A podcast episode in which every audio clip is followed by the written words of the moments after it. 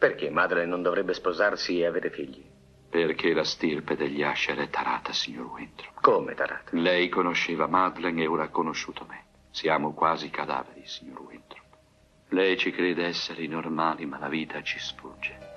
Trame strane. Cinema dagli affetti speciali. Eccoci qua, pronti per una puntata fitta di misteri ed inquietudini dove il grande rischio potrebbe essere quello di rimanere sepolti vivi. Attenzione! E lo faremo con il grande ritorno di un ospite che ha fatto faville in una recente puntata interamente Eh. dedicata al grande H.P. Lovecraft, ovvero il fascinoso e tenebroso Fabio Gorini detto Wolf. Ciao ragazzi, buonasera a tutti. Sei in forma Fabio? Ma insomma mi sentirete un po' raffreddato, ma dai, sono, sono in piedi. Insomma, per questo episodio andremo alla scoperta di Edgar Allan Poe, l'inventore del romanzo poliziesco, l'indagatore dell'incubo, il cantore della letteratura horror che, oltre ad aver rivoluzionato il romanzo nero, ha influenzato tantissimo cinema. Per questa puntata, oltre a parlare della sua vita e delle sue opere, parleremo anche e soprattutto dei tanti film che si sono ispirati alle atmosfere horror delineate nei suoi tanti racconti. D'altronde, Poe diceva, senti un po' Fabio, tutto ciò che vediamo o sembriamo non è altro che un sogno, in un dentro sogno. Chi ha visto The Fog di Carpenter noterà che la frase iniziale è la stessa, perché, perché Carpenter anche lui è molto è un fanatico di Poe. Allora partiamo con alcune parole chiave dell'opera di Poe. Ti voglio mettere alla prova Fabio. Allora, per esempio, una parola importante è corvi. Il corvo sostanzialmente è uno dei simboli primari di Poe, lo troverete dipinto ovunque, deriva dalla poesia Il Corvo, che è una poesia che è un'opera omnia di tutte le tematiche trattate da Poe, cioè la morte, la bellezza, la bellezza della morte, il sogno, il protagonista dorme all'inizio del racconto, anzi della poesia, perché poi era un poeta innanzitutto, l'incubo inteso risvegliarsi, trovare qualcuno alla porta che bussa e apre la porta e non c'è nessuno, quindi quella sensazione di angoscia, chi è che mi cerca, chi è che mi vuole, tralasciamo la bellissima parodia dei Simpson che è eccezionale sotto questo aspetto, è bellissima, guardatela, e comunque è un'op- eh, la poesia Il Corvo riassume tutte quante le principali tematiche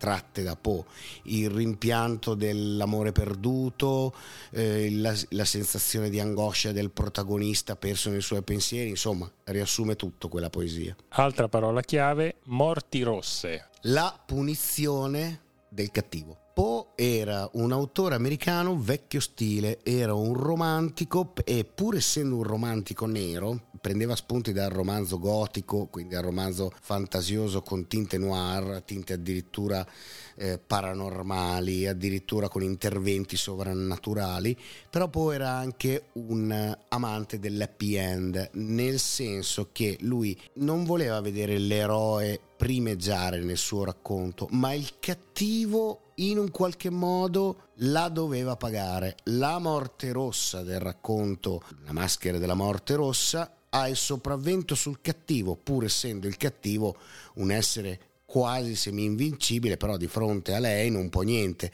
Ma tutti i cattivi di Poe muoiono, la pagano alla fine, non ne esci salvo.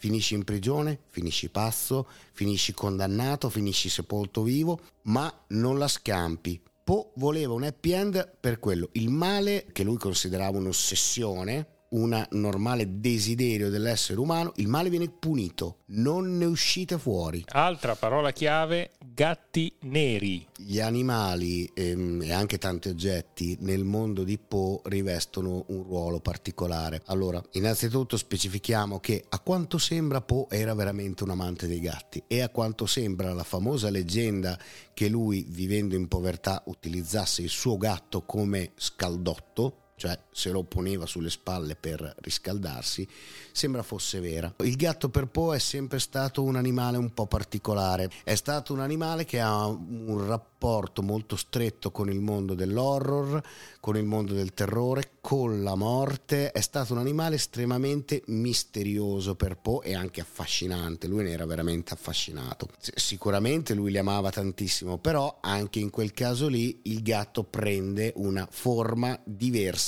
della morte.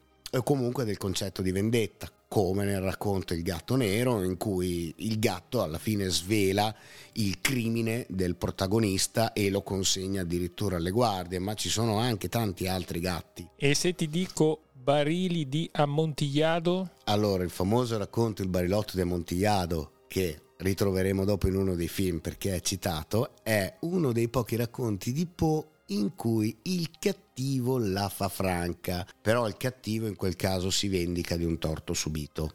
È un racconto amaro, bellissimo anche quello, eccezionale. È un racconto che parla anche quello di una vendetta a lunga scadenza per la serie Te la faccio pagare e poi ipotizza anche la famosa regola di Poe, la regola della vendetta, ovvero sia il vendicatore deve farsi riconoscere dalla vittima, ma la vendetta non deve ricadere sul vendicatore, se no, se non vengono rispettate queste due regole, che sono citate addirittura in quel racconto, la vendetta non è compiuta.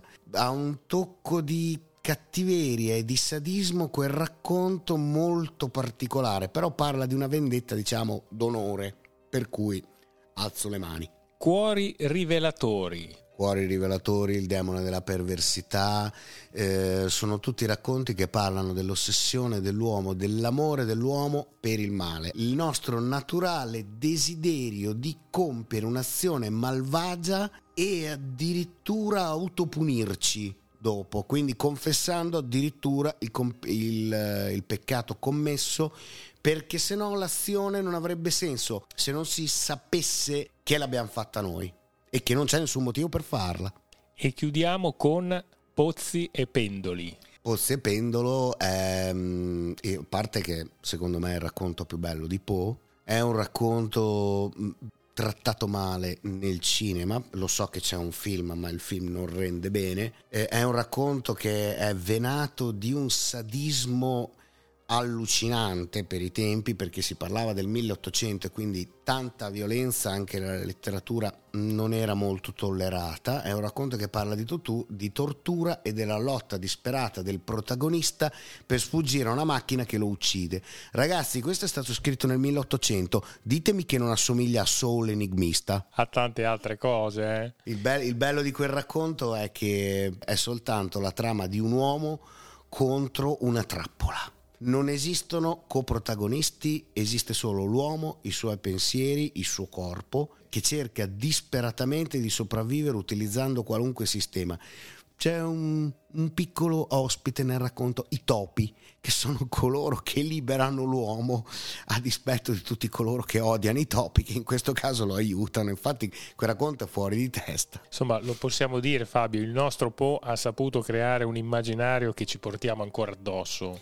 Sì, innanzitutto perché come hai detto tu, lui ha introdotto veramente il genere poliziesco molti considerano Poe uno scrittore horror. Allora, esiste una scrittrice, non dei tempi di Poe, mi sembra sia nata nel 1900, Edith Nesbit, che è scrittrice horror e di fiabe per bambini. Lei ha teorizzato la reale differenza che esiste fra un romanzo di terrore stile Poe e un romanzo horror. Il terrore esalta i sensi, cioè eh, il protagonista che scappa eh, a gambe elevate dal mostro che, o che cerca di combattere con una macchina che lo riesce a uccidere e il protagonista è vivo, è reattivo. L'orrore invece tende ad annichilire tutti i sensi. Questo non l'ho detto io, l'ha detto questa scrittrice ed è la differenza fra un romanzo del terrore che potremmo addirittura definire thriller e un romanzo dell'orrore. L'orrore annichilisce i sensi in una botta unica. Pensate a tutti i jump scare che guardate su YouTube.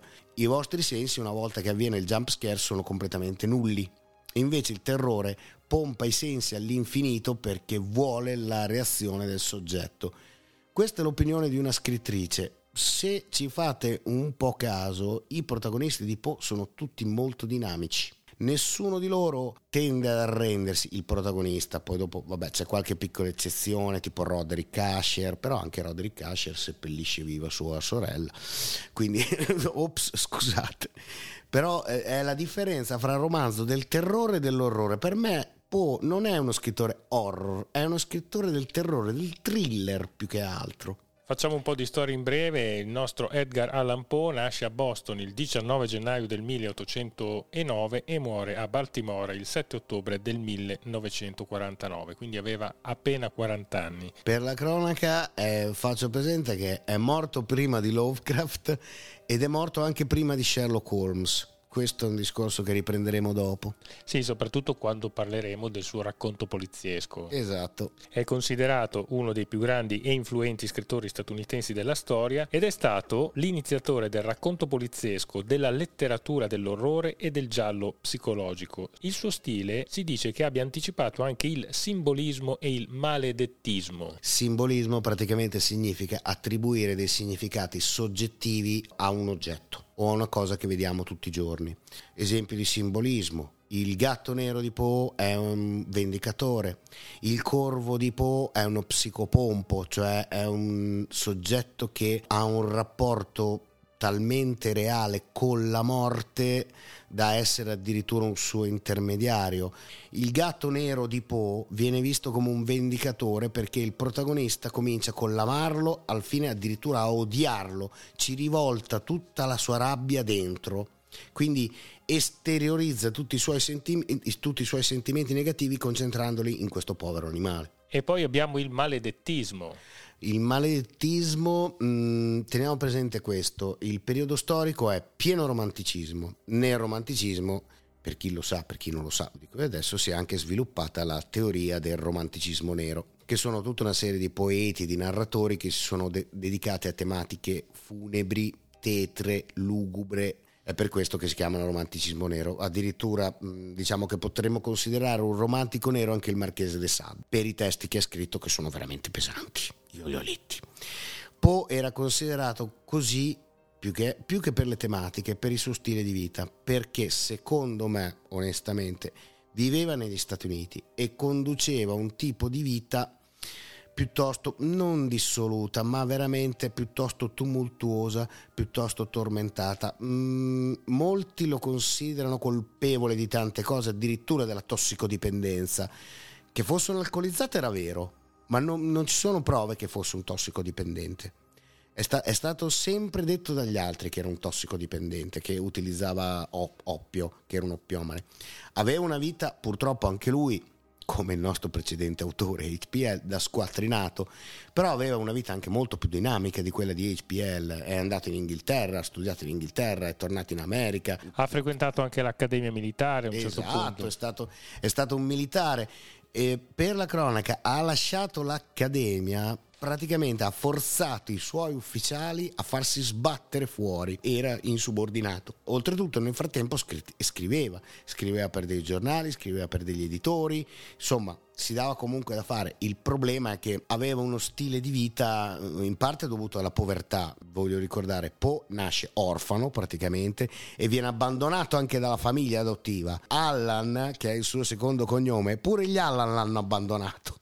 per cui tra l'altro era anche molto dipendente dal gioco d'azzardo. Esatto, ovviamente c'è una critica a, questo, eh, a, questa dipendenza. Nel racconto William Wilson, nel periodo universitario lui era solito giocare d'azzardo ed era solito spendere anche più di quello che mh, mm, poteva permettersi ed era solito oltretutto andare a chiedere al suo padre adottivo, Alan, i soldi per pagare i suoi debiti, il che spiega perché il signor Alan l'ha buttato fuori dalle, dalla sua vita. A parte il periodo universitario non se ne parla più di gioco d'azzardo, dopo ha abbandonato veramente sicuramente quella scia, però c'è un certo, una certa dose di rimorso per questa vita che è, è ovviamente nel, è nel famoso racconto William Wilson in cui uno studente universitario si dedica ai peggio vizi e alla fine si trova costretto a uccidere il suo doppio rendendosi conto di avere ucciso la sua coscienza. In realtà il protagonista non muore, però semplicemente si rende conto di essere arrivato a un livello di abiezione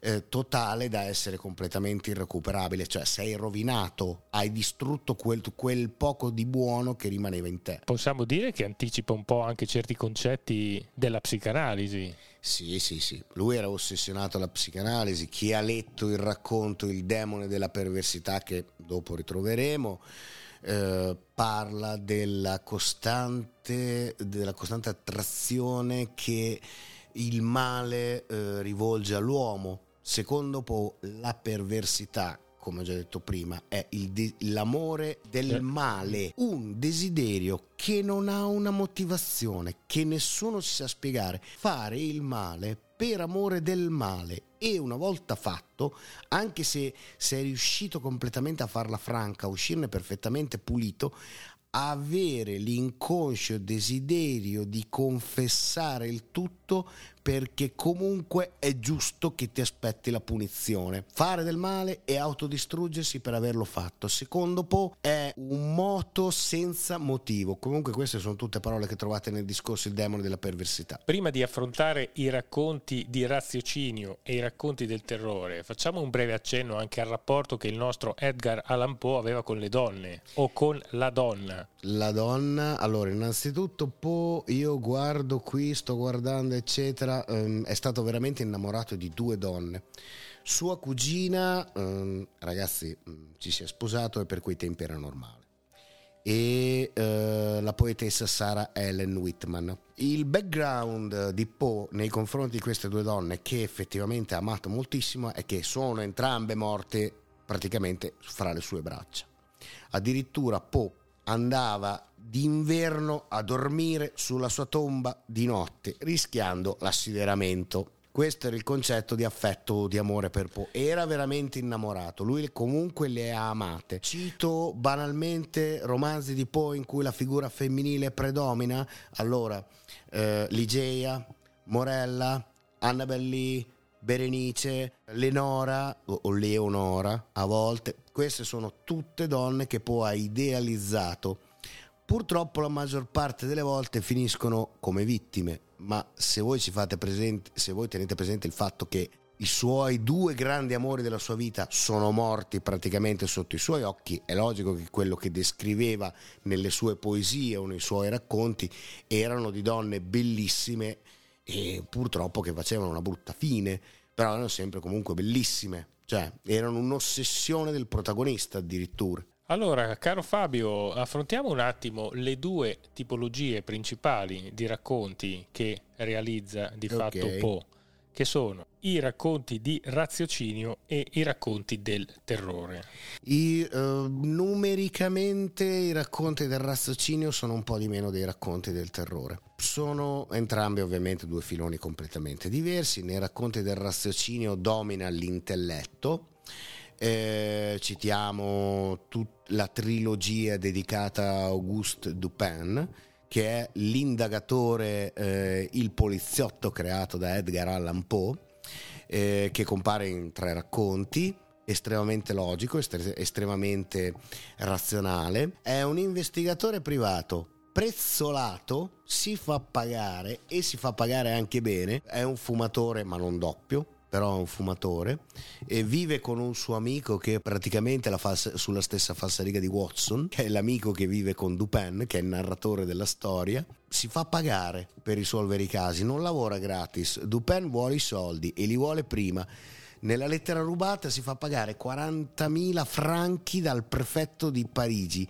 prima di risolvere il caso. Sì, oltretutto un detective che non è un professionista ma ha una grande passione per gli enigmi e i misteri. Una caratteristica di Dupin che è molto simile a quella di Sherlock Holmes è che lui inquadra molto le persone e tende a analizzarle immediatamente. Se leggete i suoi racconti vedrete che l'approccio è veramente lo stesso. Utilizza il sistema della deduzione, il problema è della deduzione in maniera simile a quella di Sherlock Holmes, anzi in maniera quasi uguale. Il problema è che Augusto Dupin nasce 40 anni prima di Sherlock Holmes. Sì, infatti lui ha influenzato tantissimo poi Conan Doyle. Ma nella anche... creazione del personaggio e anche nella creazione di tutti gli altri. Sì, ma anche un'altra grande scrittrice di gialli, ovvero Agatha Christie. Agatha Christie. Sì, è vero, perché Augusto Dupin fa parte, forse è il primo, di tutta una serie di investigatori privati che svolgono il loro compito con, diciamo, riservatezza senza dare troppo nell'occhio. Augusto Dupin è stato il primo, diciamo che è stato veramente un'innovazione per quei tempi. Comunque, racconti del terrore, racconti del terrore parlano di tutto quello in cui la ragione c'entra poco. La me- eh, sono la maggior parte dei racconti, anche delle poesie, in cui Poe dà davvero romantico, sfogo al sentimento, qualunque tipo di sentimento. Quindi si parla di amore, paura, perversione, desiderio, istinto della fatalità, eh, sfog- tutto il suo lato oscuro, che sicuramente era notevole, fa parte dei racconti del terrore. Ripeto, io ci tengo molto perché la gente lo considera uno scrittore horror. Secondo me non è uno scrittore horror. I suoi racconti, anche del terrore, sono dei thriller o delle favole noir. Adesso ne parleremo perché cominceremo a parlare dei film, ma ci sono dei racconti di Poe mai, messi, mai mandate al cinema e sono bellissimi. Favole nere come Silenzio e Ombra, che vi consiglio di leggere, favole di mare, eh, racconti avventurosi di mare che sono anche quelli abbastanza pesanti come Manoscritto trovato nella bottiglia e una discesa nel maelstrom. Ragazzi, trovatemi delle similitudini fra una discesa nel maelstrom e la tempesta perfetta, perché la storia è praticamente la stessa. e nessuno l'ha mai notato. So che nel Maelstrom c'è un gorgo, nella tempesta perfetta c'è una tempesta, però l'avventura in mare che rischia di diventare una catastrofe, eccetera, c'è. E poi ci sono anche una serie di racconti che adesso verranno fuori perché ne sono stati tra- tratti dei film, però tenete presente che Poe ha prodotto molto di più di quello che voi avete visto. Ma insomma, noi dobbiamo entrare a gamba tesa in tutta quella che è la cinematografia di Roger Corman dedicata al grande maestro del terrore. Sette film, tutti fatti dalla um, stessa casa di produzione che dovrebbe essere la American Pictures, che ci ha fatto un intero progetto che io ho sempre chiamato Progetto Poe. Tutti quanti basati, allora per la cronaca, la storia di, di tutte queste produzioni è piuttosto semplice. Hanno lavorato con, eh, all'insegna del poca spesa, molta resa i luoghi che vedrete in tutti questi film sono sempre lo stesso luogo che ovviamente veniva riammodernato a seconda del film.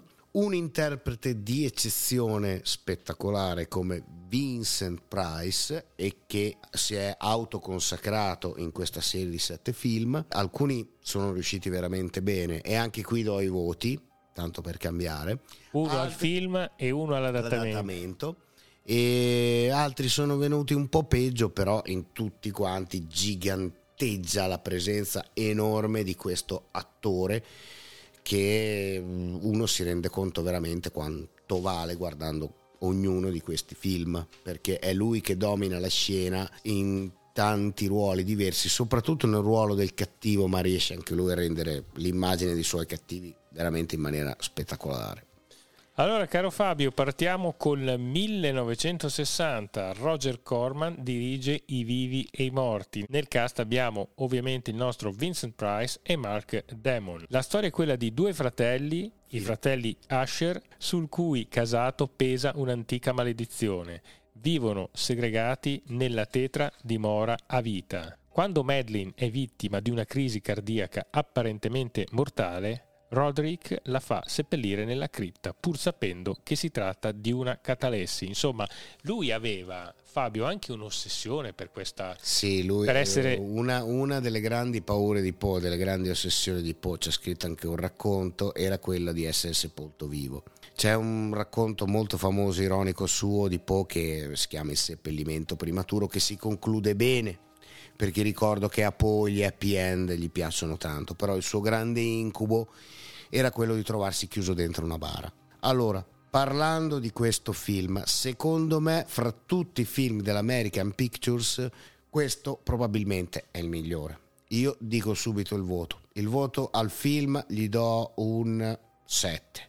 Il voto al libro, gli do, eh, il voto dell'adattamento al, um, alla storia, gli do un 7. Si sono presi qualche libertà perché ad esempio il personaggio di Roderick Asher che Vincent Price interpreta in maniera maligna diciamo che non odiava la sorella fino al punto di seppellirla viva forza. Però nel film invece compare questa um, indole maligna di Roderick Asher che vuole seppellire viva la sorella pur di far avverare la maledizione che incombe anche su di lui. Il finale è identico al libro finale orrorifico finale che per i tempi faceva veramente paura, con una rediviva Madeline coperta di sangue che vola addosso al fratello e praticamente ne provoca un colpo apoplettico perché lo stende sul colpo. L'eroe che effettivamente riesce a scappare dalla casa mentre sta crollando, purtroppo non corona il suo sogno d'amore, però effettivamente riesce a scamparne vivo.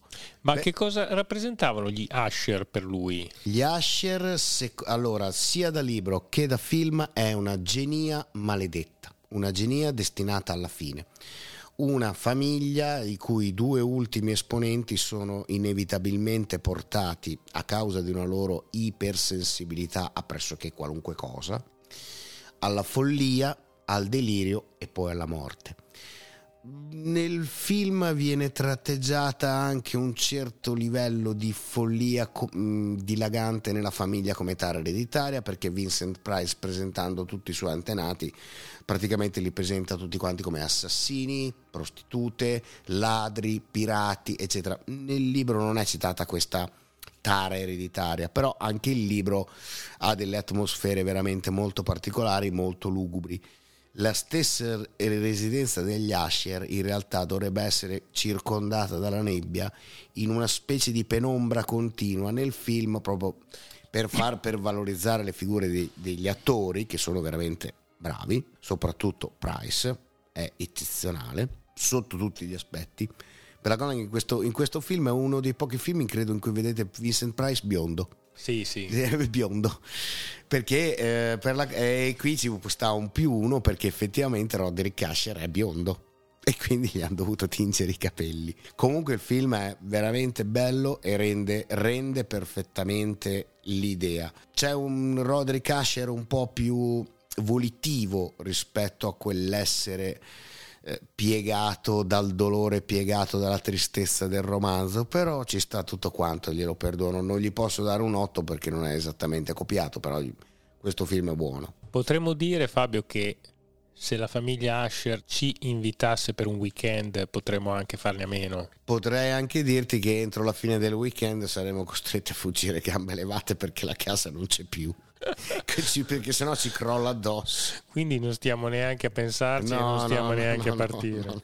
Altro grande classicone 1961, sempre il grande Roger Corman ci regala Il pozzo e il pendolo. Di nuovo un Vincent Price che giganteggia, qui abbiamo John Kerr e la grande Barbara Steele. Nicholas Medina, che è Price, figlio di un inquisitore che aveva torturato sotto i suoi occhi la moglie e il fratello traditore, crede di aver sepolto viva la moglie, che è Barbara Steele, e che ora il suo fantasma si voglia vendicare di lui. Diciamo che il film è veramente molto liberamente tratto eh, dal Pozzo del Pendolo, perché chi ha letto il Pozzo del Pendolo sa che è un'avventura praticamente in solo, con il protagonista che cerca di sfuggire alle macchine che cercano di ucciderlo. Cerca di sfuggire nel senso cerca di sfuggire alle trappole, veramente stile soul enigmista. Qui è stata introdotta una storia con tanti protagonisti e un complotto per far impazzire il soggetto di turno labile fi- eh, psicologicamente che sarebbe sempre Vincent Price. Per farlo impazzire reintroducendo come al solito l'idea della tortura, secondo Poe la massima tortura è appunto la sepoltura prematura. E quindi cerca praticamente la sua moglie che poi si scopre mi sembra addirittura essere fedifraga perché complottava alle sue spalle la solita storia di intrighi familiari. Quindi, insomma, sì, questi film sono sempre pieni di questi di, colpi di, di scena. scena. Il problema è che il, il, racconto non è assolutamente così. Ci hanno infilato in mezzo il pendolo perché ce lo dovevano mettere e si vede anche il pendolo. Ovviamente il buono di turno, buono, bello, eccetera, riesce a salvarsi. Curiosamente in questo caso si riesce a salvare anche Price perché ci si rende, co- eh, si rende conto Price che a tutti gli effetti la sua follia è una follia indotta. Strano, una guarigione miracolosa da un episodio di follia in cui uno pensa di essere diventato suo zio inquisitore. La cosa carina di questo film è il finale in cui, in puro stile Poe, alla moglie cattiva che, ave- che cercava di convincere il marito di averla sepolta viva, alla fine viene involontariamente rinchiusa in una vergine di ferro e lasciata lì. Quindi fa effettivamente alla fine fa la fine della sepolta Sì, il finale è molto, È, be- molto è bello. pesantino, però onestamente non c'entra con il libro. Ragazzi, io al film gli do 6 perché è divertente, ma come adattamento del libro gli do 5 perché la storia non è quella lì. Cioè, copia qualche nome, però la storia del pozzo e il pendolo è un'avventura completamente diversa. Non lo, non lo dico neanche come racconto del thriller o racconto dell'orrore, perché è un'avventura il pozzo e il pendolo. Per chi l'ha letto sa cosa dico. 1962, I racconti del terrore. Qui abbiamo tre episodi ispirati ai racconti di Poe e sceneggiati da Richard Matheson. Richard Madson, lo scrittore, eh? quello di Io sono leggenda, è lui. Era anche uno sceneggiatore, faceva anche lo sceneggiatore per i cima, è sempre lui. Grande Richard Matheson. E qui abbiamo tre racconti che sono Morella, il gatto nero intrecciato con la storia del barilotto di Amontillado e eh, la verità del caso del signor Valdemar. Molte volte lo troverete addirittura intitolato Valdemar direttamente. Allora, diciamo che è un film a episodi e ogni episodio è anche abbastanza gradevole. C'è sempre il nostro Vincent Price che in questo caso non interpreta un'immagine poi così tanto maligna, non è il cattivo della situazione, circondato da donne non indifferenti in tutti e tre gli episodi, ma può avrebbe apprezzato perché comunque sia in Morella che che nel gatto nero comunque delle protagonisti femminili ci sono in termini di vittime. Il film è gradevole ed è buono e ci sta anche abbastanza. Gli episodi sono molto fantasiosi, però ad esempio l'episodio centrale, che è quello del gatto nero, con Peter Lorre e Vincent Price, ha il grande merito di omaggiare anche il, baril- il racconto breve, il barilotto di Amontillado, intrecciandolo molto intelligentemente all'interno. Peter Lorre in questo caso è il cattivo che seppellisce vivo prima Vincent Price, poi sua moglie viene scoperto dal gatto perché il gatto praticamente, ovviamente essendo come testimone nonché vendicatore, si introduce nella tomba e rivela ai poliziotti il suo crimine. E poi c'è anche ehm, di interessante, sempre in questo film, il terzo episodio che è la verità caso Va- sul caso del signor Valdemar, in cui si vedono per la prima volta, credo, degli effetti speciali abbastanza fatti mh, abbastanza male ovviamente per i tempi, però eh, mi ricordo che è stato uno dei primi film in cui ce li hanno inseriti con l'idea del Valdemar, che è sempre Vincent Price, che si decompone alla fine, però si vendica anche lui del medico che lo aveva ip- ipnotizzato. Quindi la teoria della vendetta del- nei confronti del, mal- del soggetto malvagio anche qui ricompare. Il Valdemar onestamente non è esattamente così, il Valdemar è uno dei pochi racconti di Poe che, si, che termina male, però tutto sommato, visto che ricalca più o meno le linee di Poe, ci potrebbe anche stare. Come adattamento di singoli racconti non gli posso andare, dare un 7 perché non sono esattamente così, do un 6. Come film eh, gli do comunque un 7 perché sono abbastanza gradevoli. No, sono molto episodi. piacevoli, tutti questi film sono molto piacevoli, in particolare i racconti del terrore, i vivi e morti e anche il pozzo il pendolo, sono veramente dei classici del Sì, genere. Sì, secondo me sono un, un po' faciloni, ecco, diciamolo in questo modo. Sempre nel 1962 perché il nostro Corman girava a basso costo, Sempre negli stessi posti, cambiando i mobili. film, faceva anche più film all'anno. Sempre nel 1962 esce Sepolto Vivo. Questa volta non abbiamo l'iconico Vincent Price, Abbiamo- ma Ray Milland, un grande caratterista, anche un grande attore dell'epoca. La trama è quella di un uomo che vive nel terrore di essere colpito da un attacco di catalessi e di essere sepolto vivo. Si organizza finché possa avere una via di fuga dalla cripta. Insomma, qui l'ossessione è al cubo, quella di essere sepolti vivi. Sì, allora questo è ovviamente la trasposizione del romanzo Il seppellimento prematuro. Adattamento al libro, eh, al romanzo breve, io lo dico subito, è un 7 perché effettivamente il protagonista è realmente ossessionato dal discorso di essere sepolto vivo e studia dei sistemi complicatissimi per fare in modo di sfuggire a questa eventualità. Nella differenza sostanziale eh, dal libro rispetto al film è la seguente, il finale. Allora, nel libro eh, il protagonista si trova fra virgolette sepolto vivo o comunque in una condizione simile, ma si rende conto che alla fine non è stato sepolto vivo, bensì si è semplicemente addormentato in un ambiente buio e viene risvegliato a schiaffoni dalla gente che dormiva insieme a lui. Infatti un finale molto ironico. Da quel momento ovviamente l'ossessione di essere sepolto vivo per il protagonista sparisce perché si rende conto che era vittima di una paura autoindotta.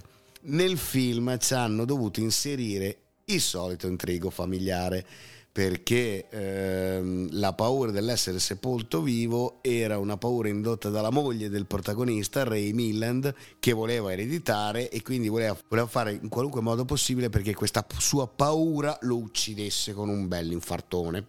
Il piano finisce male, nel senso che lui finisce veramente sepolto vivo, però i becchini lo scoperchiano la tomba troppo presto e lui uccide tutti i becchini torna a casa, realizza tutto il piano della moglie, prende la moglie e seppellisce viva lei. Poi alla fine in realtà viene fermato all'ultimo secondo dal suo amico, quindi anche in questo caso c'è il solito happy end. Però diciamo che l'intrigo familiare tutto sommato ci sta. Poi anche Ray Milland eh, rende molto l'idea del, del personaggio del libro, quindi a tutti gli effetti anche come gli do un 7-7 come voti, sia al film che all'adattamento, perché sebbene un po' diverso ci sta tutto quanto. Ma tra l'altro io ho recuperato un po' questi film di recente, che avevo già visto ovviamente, perché questi sono dei classiconi che questo, vanno bene per tutte... il pilastro centrale di tutto, eh? tutto sì. quanto si basa su questo lavoro qui. Sì, sì, questi sono dei classiconi che si guardano in tutte le stagioni della vita, secondo me, per un appassionato di cinema, soprattutto per un appassionato anche di horror, di te- film del terrore. E mi rendevo conto che questi film all'epoca, secondo me, facevano una gran paura. Sì, Ci sono ancora delle atmosfere inquietanti anche oggi. Eh? Ci sono delle scene che veramente fanno paura. Nei vivi e morti, la scena finale di Madeleine che viene rivelata all'ultimo secondo come è ridotta una volta uscita dalla tomba fa veramente paura perché non è uno zombie, non è un cadavere scarnificato, è una donna con gli occhi fuori della testa per la rabbia e le mani intrise di sangue perché ovviamente per uscire dalla tomba ha dovuto rompere la bara con le mani, ma per l'interpretazione dell'attrice, per quella scena che è, un shock, è uno shock veramente finale, perché la fa vedere proprio per un secondo, lo spettatore ci rimane male ed è semplicemente l'immagine di una donna che urla, tutto sommato scarmigliata, spaventata, furiosa, arrabbiata, però comunque rende un casino e questo è tutto merito della protagonista. La scena finale di e del posto del pendolo in cui si vede la cattiva di turno che rimane rinchiuso in una vergine di Norimberga mentre tutti stanno andando via dal castello e nessuno ha intenzione di aprire più quella stanza. E tutti sanno che dal di lì non potrà mai più uscire. Vabbè, se lo meritava, però una fine così orrenda. Però è geniale come, sì, come scelta. Ovviamente poi... è il solito vecchio discorso, sei malvagio, la punizione deve arrivare, non importa chi te la dia, ma la punizione arriva e quella ovviamente secondo poi era la punizione peggiore. 1963 I maghi del terrore, titolo originale The Raven. Sì, il corvo è citato solo per il discorso che uno dei tre protagonisti è trasformato in corvo. Tre protagonisti che sono tre nomi di grosso calibro: Karloff, Lore e Price. In più un giovanissimo Jack Nicholson. Eh, questo non l'avevo notato. Sebbene io abbia visto il, fi- il film, non è un granché, ragazzi. Per- però, per essere un'opera, diciamo così, ironica, ci può anche stare. Tra parentesi, avevo anche letto qualcosa in merito a questo film. Praticamente la sua lavorazione è stata molto complessa perché Karloff e Lore avevano due modi diversi, completamente diversi di lavorare. Sì, Karloff recitava a memoria Invece loro improvvisava continuamente. E litigavano costantemente. E litigavano cont- continuamente. Ah, vabbè, quello dopo è un problema. Mamma mia, che, che, due icone. Eh, la, l'avventura è una. Allora, ragazzi, ve lo dico subito: qui il, il, voto al film, guarda, io glielo do per la simpatia, gli do un 6. Il voto all'adattamento, mh, mm, non riesco a trovare un racconto che si adatti a questa storia. Perché viene perché... citato, però, il Corvo, l'opera del Corvo all'inizio. Sì, viene citato, ma non è sicuramente. Mh, mm, svolta in quei toni lì Beh, il, corvo la trama è quella di questo mago Bedlow che è interpretato da Lore Bedlow è, è protagonista di un altro racconto di Poe, che si chiama Un racconto delle Rugged Mountains. Quindi gli hanno copiato il nome da un altro racconto. Insomma, il mago Bedlo, eh, che è interpretato da Lore, viene trasformato in corvo dal sinistro Scarabus, che è Karloff, e si rivolge al collega Craven, che è Price, rivelandogli che la sua compianta moglie è in realtà nelle grinfie di Scarabus. Ecco, è uno di quei film in cui non si prende da Poe, si cita Poe e basta. Ecco il perché però diciamo che l'idea comunque di tre eh, grandi attori tutti messi a paragone in un unico film comunque è carina, l'apprezzo, gli do un 6, però non esiste un racconto basato su questo. Andiamo avanti con un altro grande film veramente molto molto bello e interessante di Roger Corman, sempre lui ovviamente, stiamo proprio parlando del grande regista americano Roger Corman, con La maschera della morte rossa 1964, dove il tirannico principe prospero, adoratore di Satana, vessa i contadini, ma quando la morte rossa dilaga per il paese, a nulla vale rinchiudersi nel suo castello. Io l'ho visto di recente questo film, è meraviglioso ed sì. è anche molto moderno. Ci sono sì, un sacco di tematiche che vero, potrebbero essere sviluppate anche adesso. Allora, eh, diciamo anche a me è piaciuto, sicuramente eh, è piaciuto, però diciamo che così a mente fredda posso dire che si cucchi anche dei buoni voti perché si cucca un 7 un 7 un 7 al film e un 7 alla, all'ambientazione del libro. L'adattamento è? Eh, la maschera della morte rossa. Che tal una, quale? Tal, non è tal cioè tal quale, quale al titolo del film. Esatto. Eh, mi sembra che il film in originale, forse addirittura mi sembra che si chiamasse The Curse of Red Death, ma però non ne so. No, no, sicuro. è Mask of the Red Death. Ah, allora è quella lì. Allora, idee carine di questo film. Innanzitutto, Prospero e La Morte Rossa hanno lo stesso interprete, che è Price. Ovviamente Prospero è un interprete prettamente maligno, prettamente perverso, per, prettamente sadico, dedi- dedito a qualunque genere di perversione per il proprio piacere personale. È cattivo come Darth, Darth Vader, sì. esatto, sì, perché è un cattivo conscio del proprio potere, che non risparmia nessuno, che non si ferma di fronte a niente, che ha in mente un piano ben definito, è armato, eh, ha, dei, ha, delle risorse, ha dei mezzi, ha degli uomini, ha tutto. È un Darth Fener. Nel ruolo della morte rossa, ovviamente, ha un atteggiamento molto più equilibrato perché deve interpretare un ruolo molto particolare e ha un atteggiamento anche molto più giusto devo subito rovinare il finale ai gentili ascoltatori. Nel finale del racconto La maschera della morte rossa, la morte rossa vince e stermina tutti all'interno del castello. Nessuno sopravvive. Prospero è il primo a morire, ma muoiono anche tutti gli altri. Nel film, siccome siamo negli Stati Uniti e ci piace l'happy end, la morte rossa decide in maniera autonoma di risparmiare il eh, giovane eroe protagoni- eh, della storia, la sua fidanzata, che era insidiata dal principe Prospero, ma non gli si concede, e decide anche involontariamente di graziare il nanetto e la sua fidanzata Nanettia, perché all'interno del film, che narra la storia della, della maschera della morte rossa, c'è un episodio a parte che è tratto da Hop Frog, l'altro racconto di Edgar Allan Poe in cui un nano buffone di palazzo si ribella al suo signore violento causando la morte di tutti i suoi di tutti i sudditi che praticamente lo, lo bistrattavano insultavano la sua nanetta la sua fidanzata e così via. Quindi ci sono due storie incrociate una nell'altra in maniera anche molto carina. Ma in realtà tutto di questo film è piuttosto carino e soprattutto c'è un, c'è un Vincent, uh, Vincent, Price che comunque nell'int- nell'interpretazione dell'uomo che si chiede, crede talmente di essere talmente potente da addirittura rivaleggiare col diavolo e si trova di fronte alla morte e la morte gli dice guarda che non stai parlando col mio collega, stai parlando con un soggetto Io diverso. sono di un'altra parrocchia. Io sono di un'altra parrocchia, glielo dice, glielo dice sul serio, su di me non hai alcun potere, non hai capito con chi stai, con chi hai a che fare. Tra l'altro questa morte rossa ricorda tantissimo il settimo sigillo, eh? Ricorda tantissimo il settimo sigillo e udite udite nel finale del film, perché la morte rossa appare come quest'essere diafano, che è sempre Price, avvolto in un manto rosso e truccato di rosso. Nel finale del film compaiono tutte le altre morti. Le- c'è una reunion, potremmo esatto, dire. fra tutte le altre morti di tutti i colori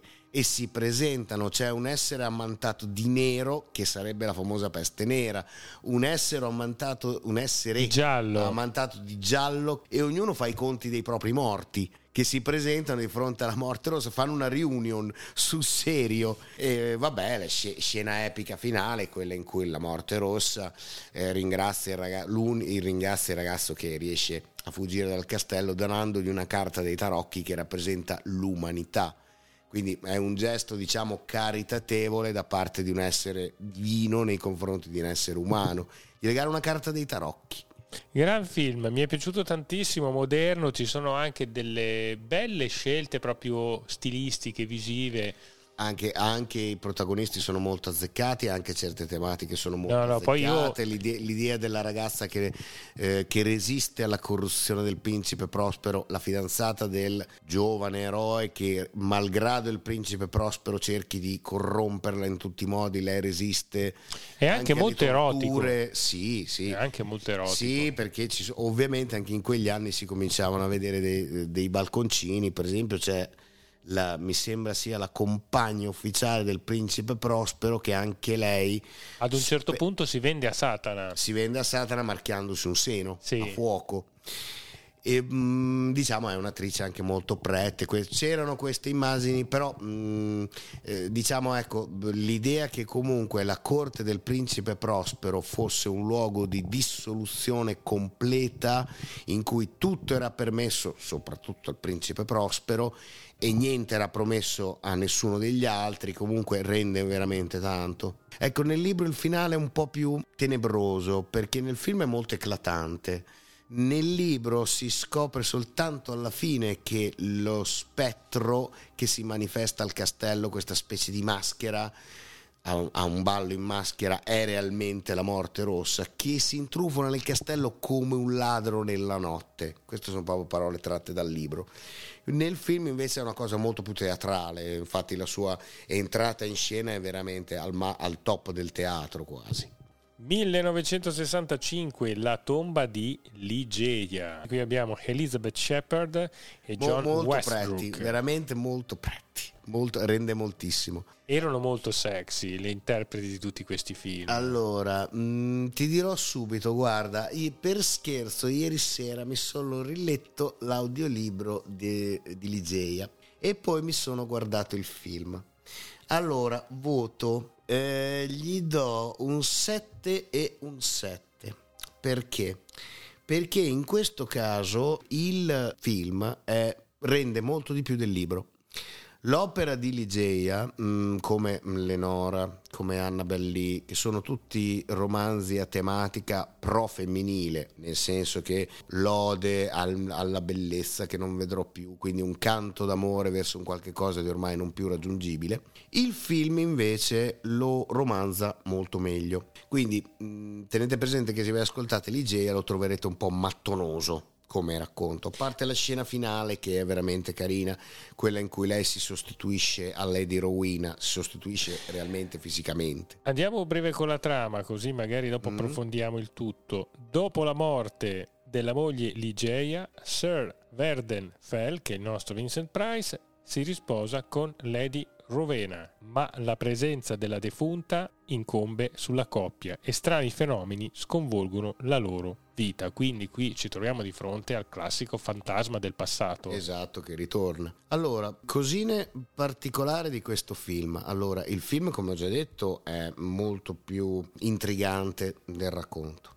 Poi, all'interno del film viene, eh, viene citato molto il discorso dell'ipnotismo, eh, che è la tematica invece di un altro famoso racconto di Poe, che ovviamente è lo strano, eh, lo, il caso del signor Valdemar, in cui si parla di ipnotismo, anzi di mesmerismo, che è una forma particolare di ipnotismo, e anche rivelazione mesmerica. Quindi anche qui potremmo dire che c'è una specie di intreccio fra due racconti, Ligeia e del, la verità sul caso del signor Valdemar. Il film è molto più bello perché, mh, diciamo, tratta effettivamente eh, di un uomo che è ossessionato dal, dalla propria moglie morta. Piccola nota, il nome dell'uomo nel libro non viene narrato. Qui hanno deciso di dargli quel nome lì, Verdenfell. Ci sono delle battute che esaltano veramente Vincent Price in questo film. La famosa battuta a proposito del ridere di se stesso non è una battuta da trama, se l'ha inventata lui sul momento, questa la devo raccontare. Cioè, la protagonista che chiede a Vincent Price, notando che è sempre cupo, accigliato, non sorride mai, glielo chiede direttamente, ma voi ridete mai? E lui risponde, solo di me stesso. Eh, quello è un tocco di classe eccezionale. Beh, secondo me Vincent Price improvvisava e lo sapeva fare anche bene. Sì, madonna, una cosa spaventosa.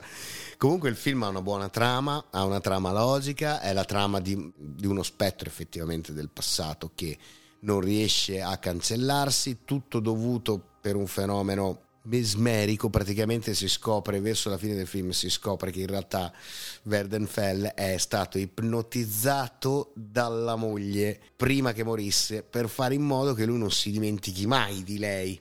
Alla faccia del sottone. Esatto. Praticamente era sotto un influsso mentale da parte di una eh, di una donna morta e lo, la sua nuova donna Rowena, che è veramente molto pretti, guardatevi il film perché è veramente molto pretti, lo libera solo fingendosi Ligeia e sganciandolo dall'ordine della sua defunta moglie. Quindi c'è questa lotta fra donne che si, che si contendono lo stesso uomo. Però è carino, molto carino. Il racconto, ragazzi, purtroppo è molto pomposo perché parla di un amore perduto, quindi è, dif- è difficile. L'ho ascoltato ieri sera, è un po' difficile seguirlo tutto. Grande, grande, grande Corman, veramente eh, aveva creato una simbiosi con i racconti di Poe, perché secondo me li ha ritratti in una maniera splendida. Lui sì, li ha fatti, li ha fatti bene, li ha fatti tranquillamente, ha deciso di fare un'opera granitica, monolitica, ha, ha deciso di fare addirittura sette film, una cosa sì. mostruosa tutti quanti, ripeto, con una spesa minima, ecco perché ne ha fatti sette probabilmente, eh, rispetto a tanti altri autori che l'hanno citato male, Poe, lui invece l'ha descritto tutto sommato bene. Ha scelto dei racconti semplici, ha scelto dei racconti diciamo abbastanza semplici perché non si è cimentato in effetti speciali. Non si è messo a fare una discesa nel maelstrom perché ovviamente girare in mare sarebbe stato un po' complesso per i tempi, però ha, ha reso tutto quanto veramente molto bene, fra tutto. Allora andiamo verso la chiusura, poi citeremo brevemente alcune opere eh, cinematografiche dedicate a Poe. Però di recente volevo chiederti una cosa, io ho, ho, fatto una puntata su Toby Dammit di Federico Fellini, diciamo che un mediometraggio facente parte di un film che si intitola Tre passi nel delirio. Che anche quello è un film a episodi. Eh, tre passi nel delirio, tre film ispirati a racconti di Edgar Allan Poe. Toby Dammit in particolare, quanto ci azzecca col racconto di Edgar Allan Poe. Questa è la mia opinione, ma secondo me ci azzecca anche abbastanza. Allora, Toby Dammit ovviamente non è, non è, una riscrittura di nessun racconto di Poe, però c'è un racconto di Poe che ci azzecca abbastanza ed è Metzengerstein. Curiosamente, nella stessa trilogia, il primo episodio si chiama Metzengerstein, però per me l'ultimo episodio assomiglia molto di più al racconto perché il racconto Metzengerstein parla di un uomo talmente tanto ossessionato da un'idea di successo personale, da un'idea di rivincita, di riconquista, nel caso del protagonista di Toby Dammit, dal possesso di una Ferrari, nel caso del protagonista Metzengerstein, dalla supremazia rispetto alla casata avversaria fino al punto di eh, appropriarsi di, del cavallo da monta più forte della casata avversaria e soprattutto per l'idea del finale in cui il protagonista finalmente ottiene l'oggetto dei suoi desideri, l'oggetto della sua ossessione da una parte una macchina, dall'altra parte un cavallo,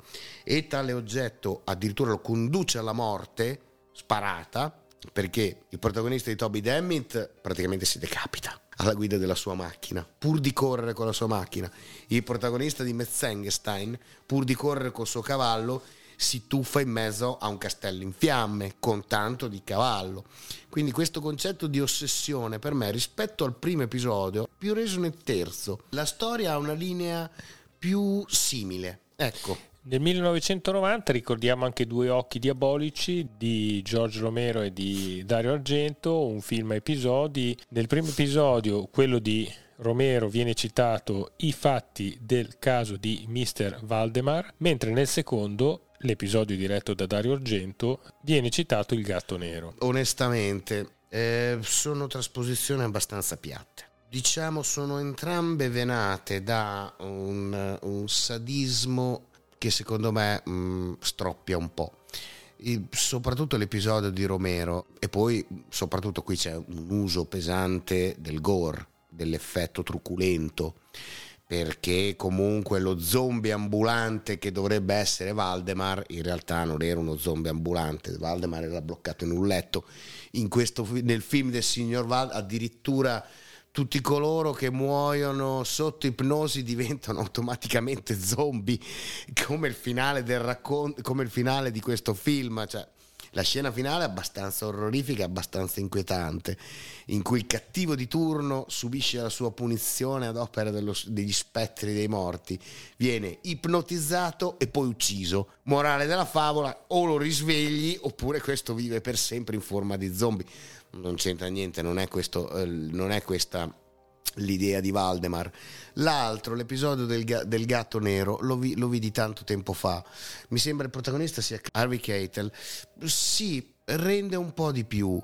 È più carino di quello di Romero, è più girato con la mano destra, si rende anche, però anche lì ci hanno dovuto a tutti i costi inserire un elemento gore che se non sbaglio bene addirittura addirittura nel finale del film il gatto nero non è che emerga da un muro, emerga mi sembra dalle viscere di Harvey Keitel, mi sembra che nel finale ci sia un effetto alien style addirittura. Beh, considera che comunque il periodo storico è quello del 1990, Però... eravamo in un periodo in cui il gore andava molto al cinema. Sì, andava molto, però c'era bisogno di fare il solito film a episodi dedicati a Edgar Allan Poe, cioè Corman a tutti gli effetti di film a episodi ne ha fatto uno e poi ci ha fatto sette film gestiti bene, con un'unica storia, magari l'ha intervallata. C'è bisogno di fare ancora come si faceva in America negli anni 70, i double bill, gli spettacoli doppi che pagavi al prezzo di uno. Negli anni 70 in America si faceva così, nei cinema eh, pagavi lì, pagavi, guardavi due film, però pagavi un biglietto solo, perché l'importante era che tu andassi al cinema. C'è bisogno di rifarlo anche negli anni 90, la stessa cosa, non siamo in grado di creare un bel film dedicato al gatto nero o un bel film dedicato al caso del signor Valdemar, cioè a me mi sembra un po' strano. E poi ripeto, come ho già detto prima, una discesa del maestro non l'ha mai filmato nessuno, non l'ha mai letto nessuno, manoscritto trovato in una bottiglia non l'ha mai letto nessuno, silenzio, ombra, è tutta opera di Poe, quelli non se li è mai letti nessuno, sono bellissimi come racconti, però nessuno lo... E questo è il monito del nostro Fabio Gorini, leggetevi tutti i bei racconti di, Poe e fateci dei bei film, esatto. perché i presupposti ci sono. Ormai le tecnologie per fare un certo tipo di film anche spettacolare ce le abbiamo, non siamo più negli anni 50 in cui girare delle scene in mare era impossibile o difficilissimo, ormai ce la facciamo, per cui... Fabio, chiudiamo la puntata con The Raven, un film del 2012, parliamo di cinema moderno, del cinema dei giorni nostri, Ormai. un film del 2012 diretto da James McTighe o Matt Tig con John Cusack e Luke Evans, direttamente da Dracula Untold era quello un capolavoro degli ultimi, degli ultimi allora, decenni. Questo film a me è piaciuto Ehm, non gli do un voto al film e gli do 7 e ah, ovviamente adattamento a un romanzo non c'è perché non pervenuto. Perché secondo me questo film è stato fatto più che altro per omaggio a Poe e infatti cita tutti i suoi racconti, cita un'improbabile avventura sul finire della vita di Poe in cui lui è costretto a inseguire l'ennesimo maniaco omicida che si basa sui suoi racconti per compiere dei delitti che tecnicamente considerando il fatto che Poe tutti i suoi racconti li ha pubblicati nell'arco della propria vita tecnicamente non è un'ipotesi così assurda quindi una cosa del genere sarebbe anche potuta accadere. Ci mette anche una improbabile collaborazione di Poe con gli organi di polizia, citando ovviamente i racconti del raziocinio, in cui lui ovviamente impersona Auguste Dupin. Ecco, magari se avessero fatto interpretare, anziché Poe, Auguste Dupin sarebbe stato carino a John Cusack, sarebbe stato carino lo stesso. Ovviamente è un omaggio, e diciamo che mh, secondo me l'hanno voluto fare anche perché recentemente, l'avete letto, sembra che si, si, si stia scatenando un caso mediatico, un mistero mediatico media, eh, sulla base della mh, strana morte di Edgar Allan Poe. Poe sostanzialmente è morto in manicomio per una crisi dovuta alle sue precarie condizioni di salute e al consumo di alcolici. La cosa strana è che poi si era disintossicato prima di quel fatidico giorno in cui è stato ricoverato in fretta e furia ed è morto poche ore dopo la morte. Eh, poche ore dopo il ricovero. Esatto, esatto. Comunque c'è questo caso che insomma mh, sembra che la morte di Poe sia stato un attentato o quantomeno un agguato. Qualcuno l'abbia sequestrato per qualche giorno, gli abbia forzatamente somministrato alcolici in grandissima quantità. Per un ex alcolizzato bere degli alcolici può essere fatale e questa non è una balla. Ovviamente ricoverato, curato male, eh, è morto seppellito a Baltimora e quant'altro. La cosa curiosa è quando è stato, ricover- quando è stato ricoverato era in delirium tremens ma non vestiva abiti suoi sembra che sia stato spogliato e rivestito. Ci sono tanti episodi in merito, quindi la morte di Poe risulta nebulosa. Secondo me hanno voluto fare, paradossalmente, in questo film, Poe, interpretato da John Cusack, muore perché ingerisce, perché è costretto a ingerire un veleno. Quindi anche qui si parla di qualcosa da bere. Quindi è stato anche un'imbecchiata, diciamo un là per reintrodurre lo strano caso della morte di Edgar Allan Poe.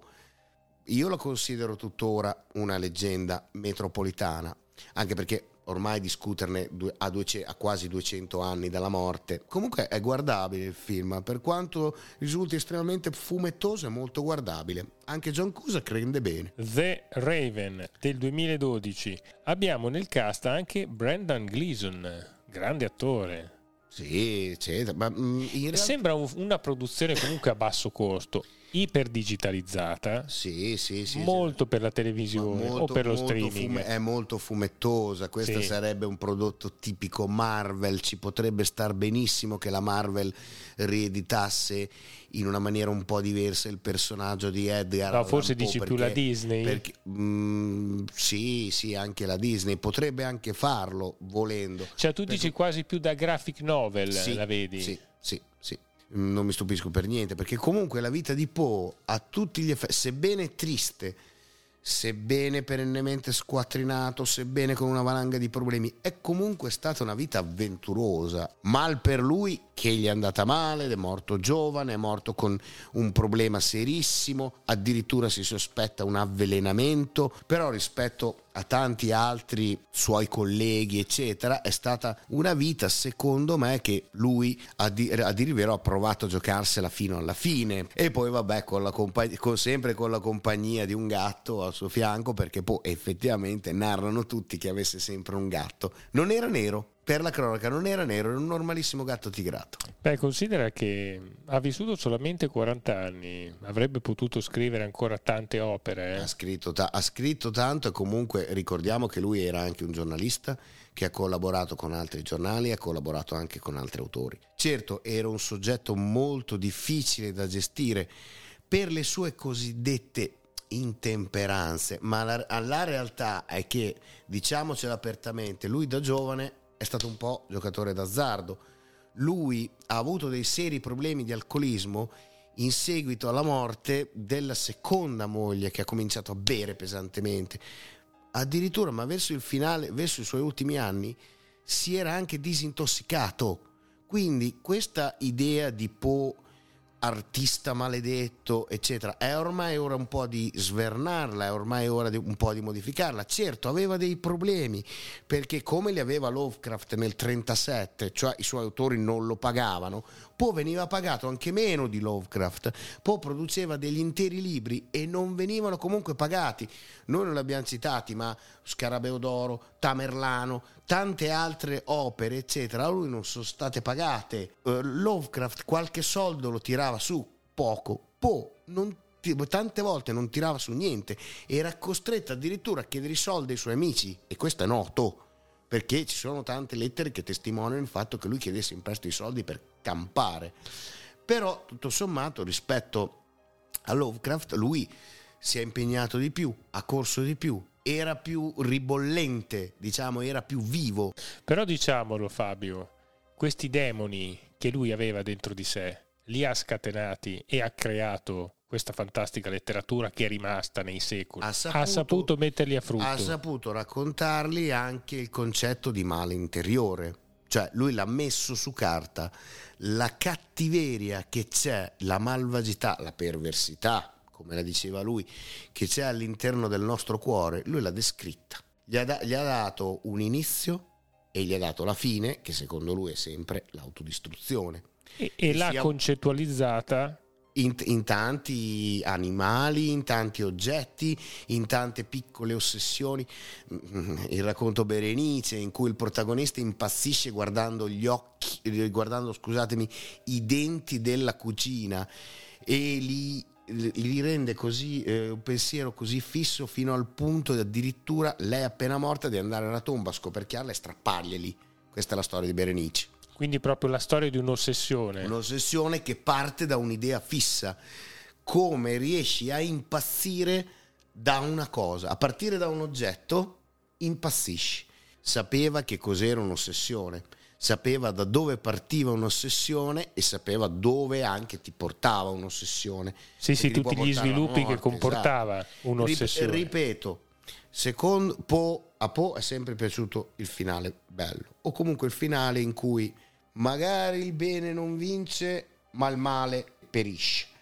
L'unico che se la cava è il protagonista, che adesso posso svelare il nome, Montresor, del barilotto di Ammontillado che tortura e uccide il suo amico e riesce a farla franca per un giusto motivo. Lui si doveva vendicare e quindi in quel caso lì per, per, tante offese, per infinite offese che gli aveva fatto Fortunato, il suo acerrimo rivale, e quello, lui è l'unico che la scampa sostanzialmente, ma è proprio un caso particolare. Poi dopo ci sono tanti altri racconti come quelli che ho già citato che avranno delle tematiche un po' diverse, ma il tema dell'amore, della morte, eh, delle ossessioni, della follia, del male, eccetera, come notate non sono tematiche tanto semplici. Eh? E chiudiamo con una grande frase di Poe che è la seguente. Coloro che sognano di giorno sanno molte cose che sfuggono a chi sogna soltanto di notte. Va bene, ci salutiamo, grande Fabio. Ringrazio tutti quanti e scusatemi se ho fatto degli strafalcioni. Spero di rincontrarvi, dai. Alla grandissima, ciao a tutti. Ho aspettato tutti questi anni per poter tornare. Ho aspettato tutti questi anni per potermi vendicare. Trame strane. Cinema dagli affetti speciali.